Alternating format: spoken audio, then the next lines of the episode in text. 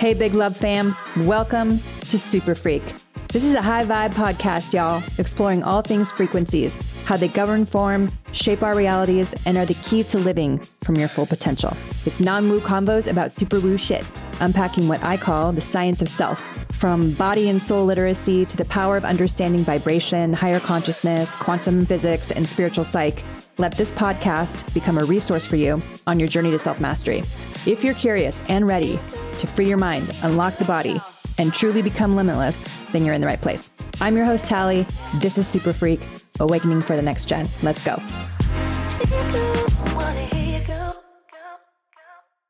All right, y'all, let's jump into this mini podcast episode about the difference between an identity death and an ego death because in the spiritual community, it is talked about so much, especially with the ketamine bros who are doing psychedelics and microdosing ketamine on the regular and they're having a quote unquote ego death. No, this is not what's happening. Just to clarify, I want to give you the role of the ego. First, the role is part of the structure of how the brain works. It's part of the structure of how we are created. We have to have the ego because it's a translation kit. It's basically a way that we see ourselves. If you look at the ego as a lens, which you see yourself through. Imagine that you have ego, right? You have the small s, and then you see yourself through the lens of ego.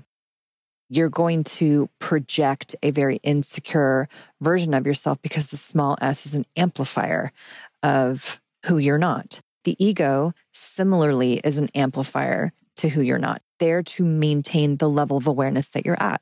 So if you see yourself through your big S, through your higher self, for example, and you shine that light through the lens of ego, the ego is going to help sustain that level of awareness and become a propellant. It's almost like atmosphere to a plane.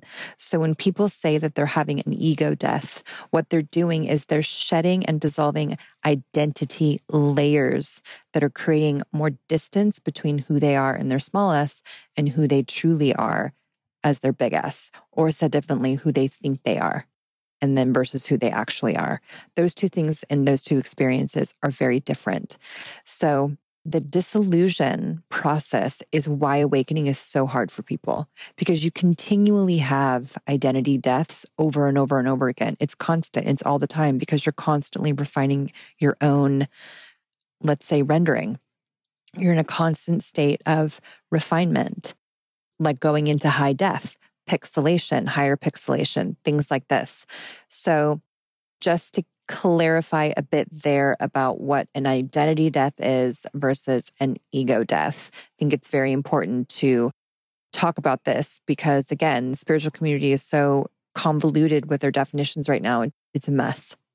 Another thing you'll see is part of false light in the spiritual community is you'll see people who are in the awakening community, for example, but you get this feeling about them where they're still projecting a version of who they want you to be through the lens of ego. It is just, let's say, a different identity that they've taken on. So if someone is playing a character of, I'm posing in front of my Audi and I'm so woke. I know all these details about mushrooms and everybody needs to start, you know, eating more avocados. And this is the truth about psychedelics. And they go and have several plant medicine experiences, they start to dissolve a little bit of this false identity and projection. But instead, they move into I'm Mr. Neo Woke identity. It's still, the light is still refracting itself through a version of the small s, the small s.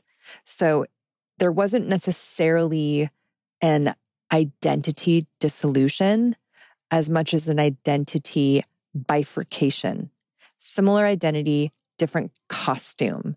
So it hasn't actually been dissolved. The person may be creating more workarounds, may have more awarenesses, but it's still coming through the lens of the small s self. Someone with moving through a big S would not care about anything that they're involved with, really. You really have a detachment of self you're in service and of the work and you're in service to the spirit of whatever it is you're building. I mean, it truly is a submission. for me, I am in deep submission to the spirit of what this is, of what Super Freq is, of what I'm building, and I'm in service to it. I really become an irrelevant part character in this whole movie. Very few people that I've come across in the spiritual community have that. There's still a lot of distortions. So if you want to continue to have conversations around identity death and ego death, message me on Telegram.